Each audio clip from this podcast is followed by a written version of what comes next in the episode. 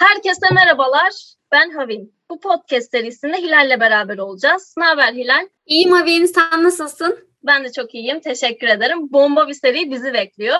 Dilersen konumuza daha fazla bekletmeden başlayalım. Tabii başlayalım. Bugün Hack 20'leri serimizde ağırladığımız konuklarımızın 20'li yaşlarına zaman yolculuğu yapacağız. Onların edindikleri tecrübeleri, yaşadıkları iniş ve çıkışları, bunun sayesinde de edindikleri finansal özgürlük hikayelerini dinleyeceğiz. Ve eminiz ki birbirinden değerli konuklarımızın biz 20'li yaşlara verecek birbirinden güzel tavsiyeleri vardır. Bugün araştırmacı ve kaşif kimliğiyle öne çıkan Yiğit Bey ile beraberiz. Hoş geldiniz Yiğit Bey. Merhabalar, hoş bulduk. Nasılsınız, iyi misiniz? Teşekkür ederim. Gayet e, keyifli bir yaz sonu, e, tempolu bir çalışma dönemi. Şimdi aslında Hack'le 20'lerde birazcık ben de geçmişi anmak istiyorum. E, çünkü çalışmaktan sıkıldım ve özledim o yaşları. Çok, çok teşekkür ederiz davetimizi kabul ettiğiniz için Yiğit Bey. Estağfurullah, ben teşekkür ederim. Ee, biliyorsunuz az önce de konseptimizden bahsettik, siz de bahsettiniz. Peki siz 20'li yaşlarınıza seslenebiliyor olsaydınız o günkü hallerinize neler söylerdiniz? Yani öncelikle bir elini sıkar, çok iyi yapmışsın derdim. Birçok konuda gerçekten risk alabilen bir tavrım vardı. O yüzden de bu, bu beni hani açıkçası motive ediyordu özellikle de. Ama e, bir uyarı olarak şey spora hiç ara verme derdim. Çünkü bir iki sakatlık yaşadım e, dizlerimden. Menisküslerimi kaybettim falan. E, o sırada aslında birazcık böyle sporla dünyam uzaklaşmaya başladı ve sporun hayatıma kattığı şeyi biraz böyle hani azımsamışım. Onu birazcık kendime tekrar hatırlatırdım. Bir de yani şeyi söyleyebilirdim. 20'lerin sonuna yaklaşınca insan 30'ların tribine girmeye başlıyor.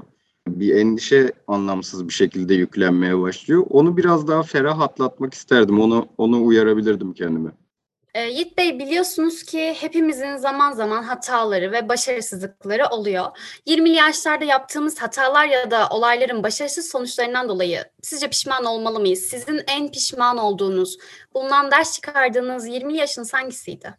Bu soruyu mesela şöyle cevaplayamıyor olacağım. Ben pişmanlık kullanmıyorum. Yani şu şekilde aslında e, gerçek anlamda pişman olacağım bir duruma düştüğümde yani beni bu durumu yani bu durumun bana ne anlatmak istediğiyle gerçekten düşüncelere bir süre ama kısa bir süre olmak şartıyla boğuluyorum ve o gerçekten böyle kaotik bir süre oluyor. Belki bir saat sürüyor. Ee, belki dışarıda yürüyüp böyle hani açık havada düşünmeyi gerektiriyor. Üzerine uyumayı kesinlikle gerektiriyor ama pişmanlık içerebilecek herhangi bir davranışı açıkçası sonrasında değerlendirip sindirdikten sonra ben sonrasında bir hani devamını yaşayamıyorum. Yani bir pişmanlık yaşayamıyorum. O oradan bir ders çıkarmayı kendime hani hep görev olarak biliyorum. O yüzden de bu soruda özellikle 20'li yaşlarda hiç pişman olduğum bir şey yok. Hepsinden öğrendiğim çok şey var diyebilirim yani.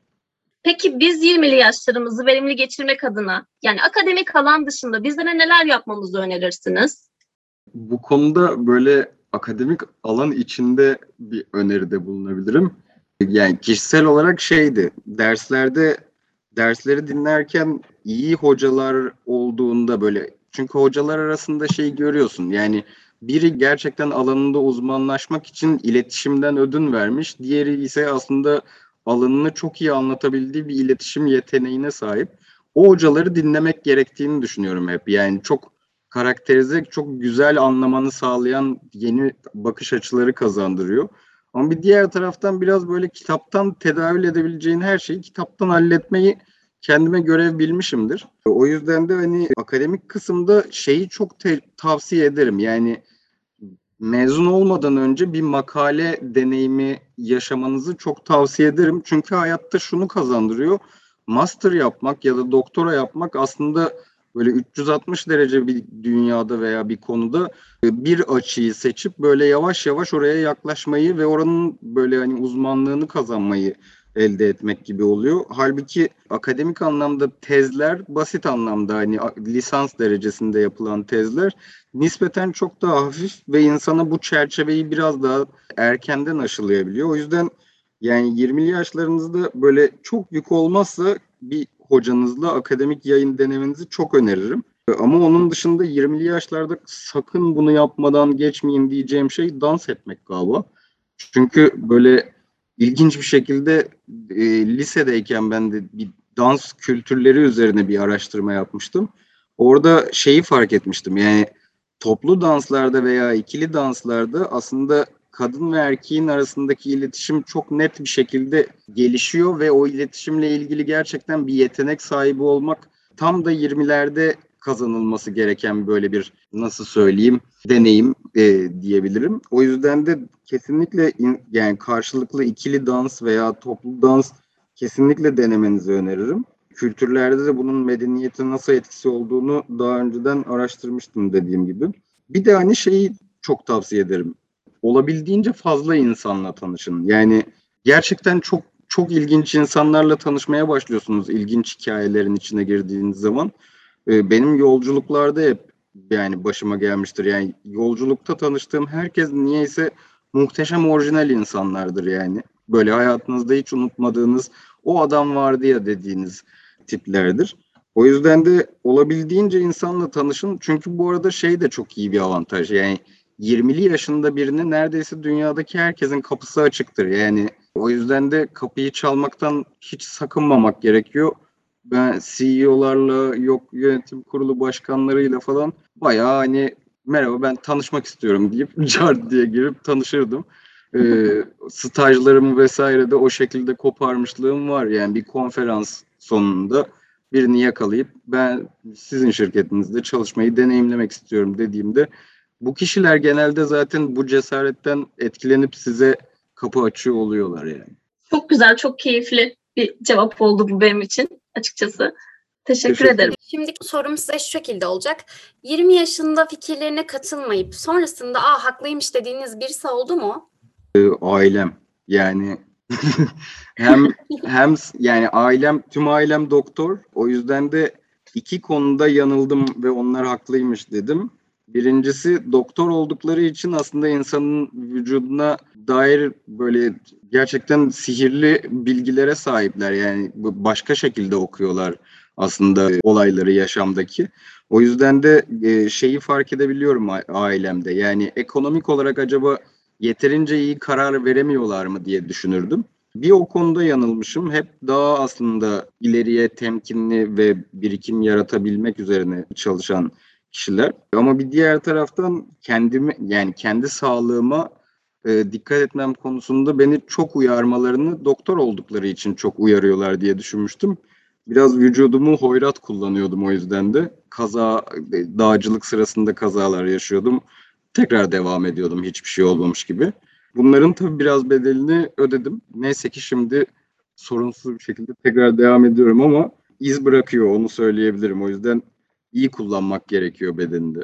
Şimdi benim e, sizin çok ilginizi çekeceğini düşündüğüm bir sorum var. 20'li yaşlarınızda en sevdiğiniz yaş hangi yaş? Peki neden en çok bu yaşı seviyorsunuz?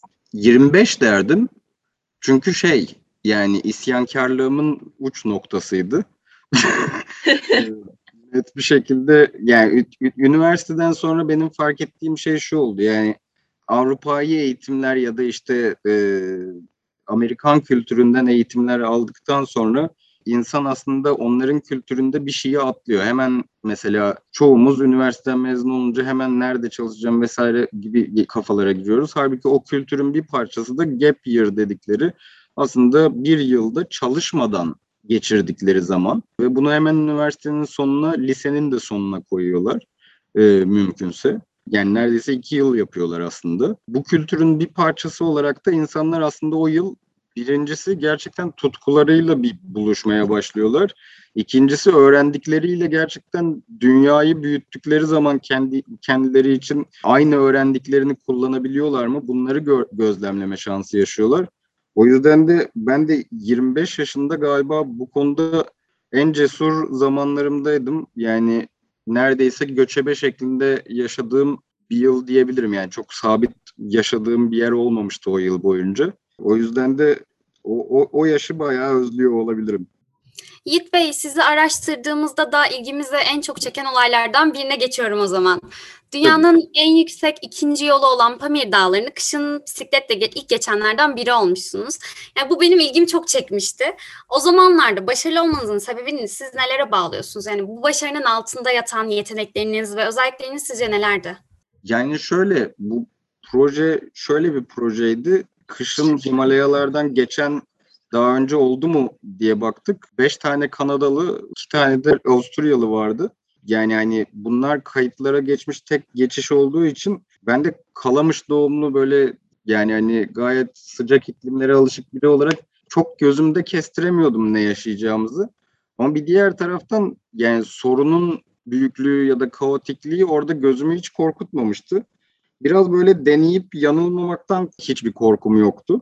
Hatalar benim için hani çok böyle ölçülebilir hatalar her zaman göz yumulabilir hatalar gibiydi. O yüzden de aslında önemli bir şekilde risk algısıyla alakalı olduğunu düşünüyorum. Ama bir diğer taraftan yetenekli olduğumu düşündüğüm hani bu konudaki benim için hani başarılı olma sebebi ne derseniz orada da eldeki kaynakları iyi kullanmak diyebilirim. Yani elinizde gerçekten hiçbir ekipman ya da öyle bir erişiminiz olmay olmayan yerlerden geçmemiz gerekti. İşte nasıl bir yer diye tarifleyeyim. Örneğin 50 kilometrelik bir yarı çap çizin etrafınızda. Hiçbir canlı yok. Yani o kadar soğuk ki zaten canlı yaşamı yok.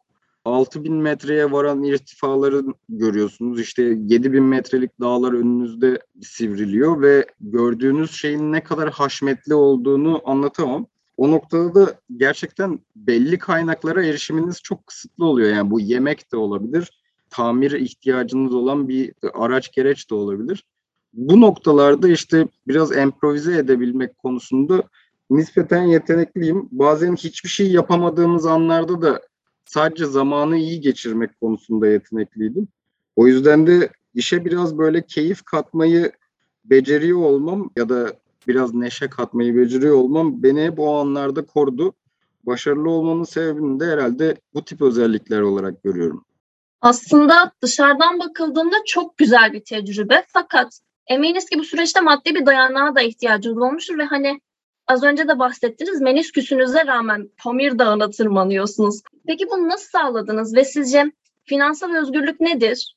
Bana kalırsa finansal özgürlük birey olma yolundaki ilk an gibi bir şey. Yani gerçekten bunu hissettiğiniz gün o diğer her günden farklı olmaya başladığını görüyorsunuz. Yani kendi ayaklarının üzerinde durabilmenin birey olarak hissetmek için başka türlüsü olmaz şekilde düşüneceğiniz bir şey olduğunu düşünüyorum. Yani birey olabilmeniz için bir finansal özgürlük yaratabiliyor, bu alanı kendinize sağlayabiliyor olmanız lazım.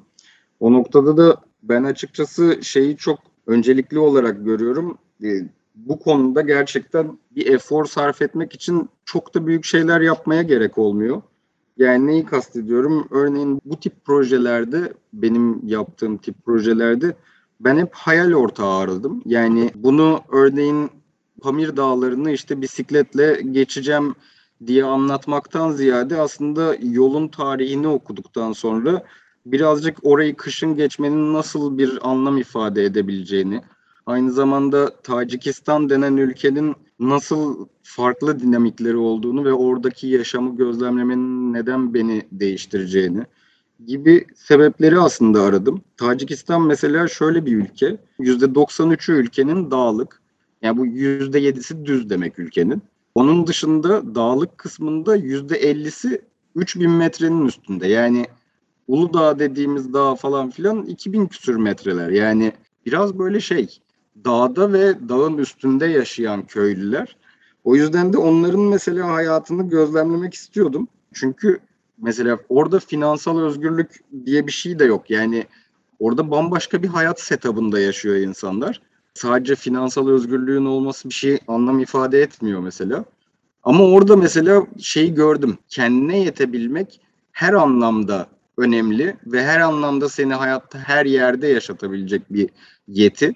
Ve onu da gerçekten hani finansal özgürlükle başlatıyorsunuz. Yani dünyanın gerçekten istediğiniz herhangi bir yerine gitmeyi de aynı şekilde finanse etmek bence imkansız değil. Çünkü sebebi hakikaten oraya niye gittiğinizin hayalini, hikayesini iyi kurgulayabilirseniz buna bir ortak bulabileceğinize inanıyorum. Yani o dedim ya demin bir sürü kapı çalın diye. Oradaki kapılardan birinde aslında size ilham veren birini bulduğunuzda size eşlik etmek isteyecektir diye düşünüyorum. Peki finansal anlamda karşılaştığınız zorluklar oldu mu bu süreçte? Yani olduysa üstesinden nasıl geldiniz? Şöyle yani aslında örneğin yolculuğu biz bir Çin sınırına vardıktan sonra Çin'deki kuzey buz çölünü de geçmek istiyorduk. Ama örneğin o sırada bir sponsorluk ayarladığımı düşündüğüm partner devam etmek istemedi. Çünkü çok net haberleşme sorunları yaşıyorduk. O yüzden de aslında örneğin projeyle ilgili bir anda karalar bağlamıştım. Devam edebilecek miyim, edemeyecek miyim? Devam edememem benim açıkçası ayrımı olmuştu ama bir diğer taraftan şeyi görüyorsunuz. Hayal ortağı dememin sebebi o. Yani size her koşulda duygusal ve maddi olarak destek verebilecek kişileri görüyorsunuz. Bir de aslında bunun olamayacağı zorlama adresleri görüyorsunuz. O yüzden de aslında sponsorluk dediğim gibi arayabileceğiniz ve bulabileceğiniz bir şey projeyi hikayelendirdiğiniz zaman. Ama bir diğer taraftan her zaman da iyi gitmiyor. İyi gitmediğinde işte o pişmanlık sorusundaki gibi yani bunun sizin için bir anlamlı son olmasını sağlamak lazım. O yüzden de güzel bir veda deyip olduğu yerde noktalamakta bir erdem. Onu da kabullenmeyi öğreniyorsunuz. Yani 20'li yaşlar biraz şey bazen zirveye çıkamadığınız tırmanışları da içeriyor yani. Çok güzel. Yiğit Bey, sizin hikayeniz aracılığıyla e, finansal özgürlüğü dinledik. Gerçekten mükemmel kazanımlarla dolu bir hikayeydi. Ve biliyorsunuz ki biz gençler için finansal özgürlük elde etmek en önemli hayat amaçlarından biri haline geldi. Peki bunu kendi hikayemize bizler nasıl uyarlayabiliriz? Açıkçası en çok önereceğim şey bu noktada öğrenme merakınızı koruyabilmeniz. Yani bu her konu için geçerli olmayacak. Yani bazı yerlerde kendinizi daha tutkulu görüyor olacaksınız. İşte oraya acayip asılmak lazım. Yani başka gerçekten kimseyi duymadan oradaki tutkunuzu realize etmeniz lazım. Ve o merak ettiğiniz konuyla ilgili biraz daha bilgili hale geldiğinizde onu tecrübe etmek, yerinde görmek veya işte ne bileyim onunla ilgili bir aksiyon alabilmek Bence asıl hikayeleri başlatan şey sizin için hayatta o olacaktır. Yani benim için de öyle oldu. O merakların peşinden gitmek açıkçası bu kapıları aralıyor diye düşünüyorum. Peki bu kadar şey konuştuk. Finansal özgürlükten bahsettiniz. Sizin için öneminden bahsettiniz. Biz hangi yollarla birikim elde edebiliriz? Yani birikim yapan ve birikimini değerlendirmek isteyenlere finansal anlamda yine ne söylemek istersiniz? Yani ben mesela açıkçası 20'li yaşlarımda birikim yapamadım. Birikimden kastımız eğer e, işte emeklilik fonu hesabı gibi bir şeyse. Lakin ben çok iyi yatırımlar yaptım. Onu şöyle söyleyebilirim. Yani birikim bence küçük hesaplar değil. Yani bugün iyi bir yemek yemeyeyim, onun yerine işte şuradan kısayım, buradan kısayım, işte aylık şu kadar arttırdım. Onları biriktiriyor olmak çok fazla sonuç elde etmenizi sağlayamıyor. Çünkü hayat şu an aslında çok daha pahalı hale gelmiş durumda. O yüzden de aslında önereceğim şey daha çok onları biriktirmek yerine örneğin yine biriktirip yani yine aslında ekonomi yapıp aynı zamanda ekolojik takılıp net bir şekilde aslında böyle cebinizde para tutabilir olmanızı tabii ki tavsiye ediyorum. Ama bir diğer taraftan her ay sonunda bir sonraki ayın başındaki ilk 10 günü mesela kral gibi yaşayın diye öneriyorum ya da kral, kraliçeler gibi yaşayın. Çünkü şey yani hani zaten o sizin için o yani düşündüğünüz rakamlar aslında gelecekte çok umurunuzda olmamasını umacağınız rakamlar olmasını umarım. Yani o sırada yaptığınız birikimden ziyade o sırada onunla yapabildiğiniz duygusal yatırım veya duygusal deneyim bence daha önemli. Çünkü şeyi görüyorsunuz yani 30'larına gelmiş ama pek de bir şey tecrübe etmemiş insanlar da var hayatta. Bir de 30'larına gelene kadar binlerce tecrübe yaşamış, bir sürü hikayenin içinden geçmiş ve hani kendini farklı şekilde ortaya koyabilen insanlar görüyorsunuz. O yolculukta gerçekten olay egzersiz yapmak yani olabildiğince gerçekten denemek ve net bir şekilde de birikim o noktada böyle küçük paraları toplayıp gelecekte bununla bir şey yapacağım çok uzun düşünmenize gerek yok bence. Yani hani aylık 6 aylık düşünseniz toplamda yeterli bence. Hani dünya zaten şu an daha öngörülebilir bir durumda da değil yani 6 ay sonra ne olacağına dair. O yüzden de hani burada böyle bir startup terimi var onu kullanabilirim. Startup'ta cash burn denir. Yani para yakmak denir mesela belli bir aşama boyunca. Bu parayı yaktığın zaman aslında yani kazandığın şeye bak bakman lazım ve yani hani birikim yapacağım diye o parayı yakma endişesi taşımanızı istemem yani hani gayet ayda bir, altı ayda bir bütçenizi sıfırlayıp yeniden başlayın bence. Anlıyorum. Çok iyi bir tavsiye oldu. Kesinlikle birikim seven muhafazakarlar için çok iyi bir tavsiye değil ama şeyi söyleyebilirim yani şu anda 500 liraya sizin alabileceğiniz bir deneyim, bir hazla işte atıyorum 30 yaşında o 500 lirayı e, yanlışlıkla vergiye ödedim falan deyip böyle cebinizden gidişi ya aniden olacak. O yüzden şu an sizin için çok daha zengin bir para o. Anlıyorum. Doğru haklısınız. Yiğit Bey tahmin edersiniz ki etkinlik önce sizi biraz tokladık biz. Yaptığınız TED konuşmasında aynen şu cümleyi kurmuşsunuz. Dünyamı büyüttükçe ben de büyüyecektim. Peki bizler imkanlar dahilinde dünyamızı büyütmek için neler yapabiliriz? Hani bu konuda bizlere sizler neler önerirsiniz? Yani ben şunu net bir şekilde size kanıtlamış olduğumu düşünüyorum. Bisikletle buradan Çin'e giderek yani bir yere gitmek için müthiş ekonomiler gerekmiyor olabilir. Müthiş araçlar da gerekmiyor olabilir. Hatta ben şey diyorum yani ne kadar zamanın olduğuna bağlı olarak her yer yürüme mesafesidir yani. O yüzden de net bir şekilde şeyi görmeye ihtiyacımız var. Yani gezmek şart ve şu an son bir buçuk iki yıldır bu pandemi sonrası gezmekle ilgili böyle bütün yeteneklerimiz körelmiş durumda. Ama şeyi çok çok tavsiye ederim. Farklı kültürler görmek, aynı ülkenin içindeki farklı kültürleri görmek kastettiğim şey değil. Yani başka ülkelerde, başka coğrafyalarda oranın gerçeklerinin aslında toplumlara neler yarattığını görmek sizi gerçekten bambaşka bir böyle hani bakış açılarına taşıyor. Sebebi de net bir şekilde olduğunuz yerde Platon'un mağarası gibi bir gerçeklik yaşıyorken dünyadaki diğer gerçeklikleri duyduğunuz kadarıyla görüyoruz. Yani ben bir Afganistan sınırı tabii Taliban öncesi bir dönemde bir Afganistan sınırında bulmuşluğum var. Afganistan'da ben hayatımda gördüğüm en mutlu çocukları görmüştüm o, o dönemde. Yani tabii ki bugünler hiç alakası olmayan bir hale gelmiş durumda. O da beni üzüyor ama çocuklarla ne kadar farklı bir iletişim kurabildiğim bir yer diye hatırlıyorum ve yani gerçekten gerçekleri bambaşkaydı.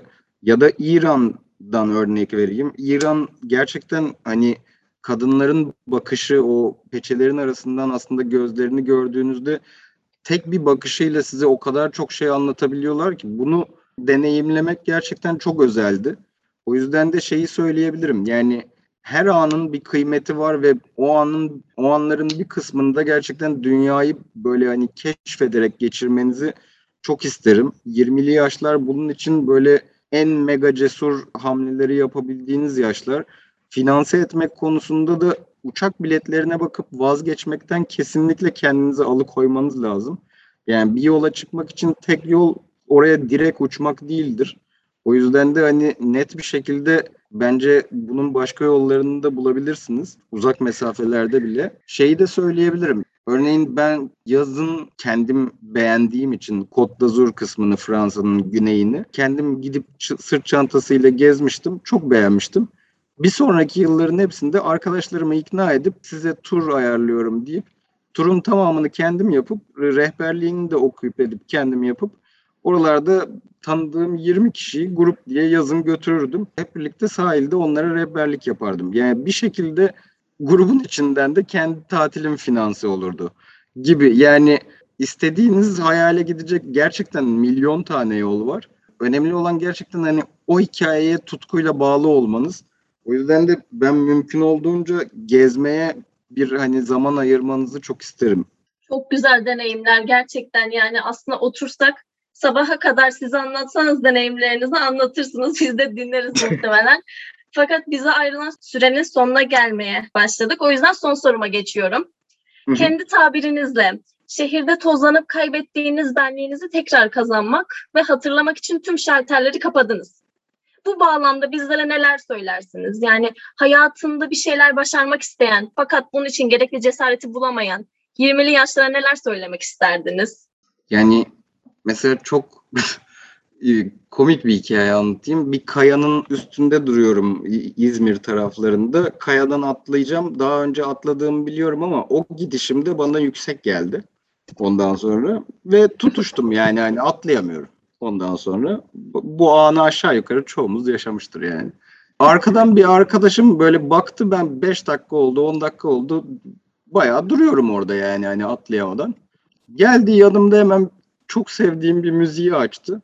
Ben böyle hani 3-5 derken 6 saniye geçmeden falan atladım. Şeyi çözmüş. Müzikle çok net aktive olduğumu çözmüş. Ondan sonra beni öyle ikna etmişti. Yani böyle kendinizi eklemenin yolunu bulmanız lazım. Yani çünkü gerçekten birey olmaya başladığınızda iyisi kötüsüyle kendinizi görüyor insan. Tıkandığı yerleri görüyor ve orada gerçekten gözlem yapabildiğiniz kadar da vaktiniz böyle hani ferahlığınız daha rahat bir dünyanız oluyor. O sırada gerçekten hani şeyi gör- görmek bana çok iyi geliyordu. Yani kendimi nasıl hackleyebileceğimi. Şu durumlarda şöyle yapıyorum. Onu böyle yönetmeliyim. Şu konularda ben riskli hareket ediyorum. E, buraya kendime bir danışan arkadaşım olması lazım. Onunla birlikte fikir alıp devam etmeliyim gibi. Aslında riski mu- mümkün olduğunca hesaplayabilir hale getirip yönetmeye çalıştım. O yüzden de hani bir diğer örnek şunu verebilirim. Şey yani 20'li yaşlar o yüzden çok önemli diyecektim. Aklıma şu örnek geldi. Living the Apex diye bir film var. Ee, şeyi anlatır. Bu motor yarışçıları, süper e, sport motor yarışçıları işte MotoGP yarışçıları, pilotlar. Onlar üzerinde yapılan bir araştırmaya göre aslında 22 ile 26 yaş arasında hayatlarında hiç almadıkları riskleri alıyorlar.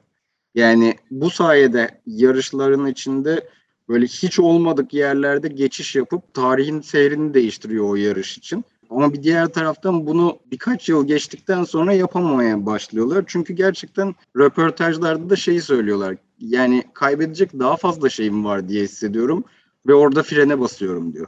Yani 20'li yaşlar gerçekten müthiş tutku zirveleri yaşayabileceğiniz yaşlar. Bunu tabii dip yaşayarak da tecrübe edebilirsiniz ama mümkün dibinde dibi yok. O yüzden orayı hiç tavsiye etmiyorum zaten.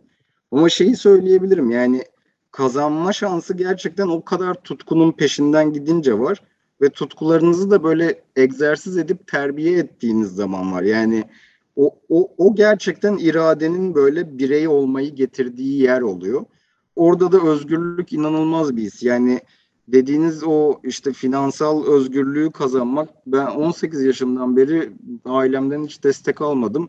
Gururla söyleyebildiğim bir şey ve bunun gerçekten konforunu size anlatamam. O yüzden de hani mümkün olduğunca aslında o yaşlarda sağlam bir zemin ayarlayayım değil. Onun yerine şu an tek ayağımla şu zemine basayım, oradan şuraya sıçrayayım gibi böyle mümkün olduğunca kendinize deneyim yaşatabildiğiniz, hata yapabildiğiniz, rahat rahat böyle hani bu hatayı yaptım, şu dersleri aldım deyip devam edebileceğiniz ferah bir yani hani hayat dilerim o kısımda size. O yüzden de hani o özgürlük hissini tadmanızı çok isterim. Bunun için de en doğru yaşlardasınız. Kesinlikle kullanmanızı tavsiye ediyorum. Umuyoruz başarabiliriz biz de sizin gibi.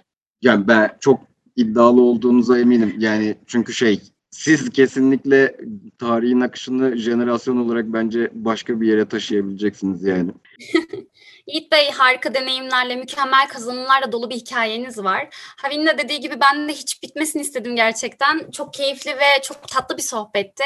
Tekrardan teşekkür ederiz geldiğiniz için. Teşekkür ederim. Umarım değerli dinleyicilere keyifli ve verimli bir sohbet olmuştur. Diğer bölümlerde görüşmek üzere. Hack'le kalın. Görüşürüz. Görüşmek üzere.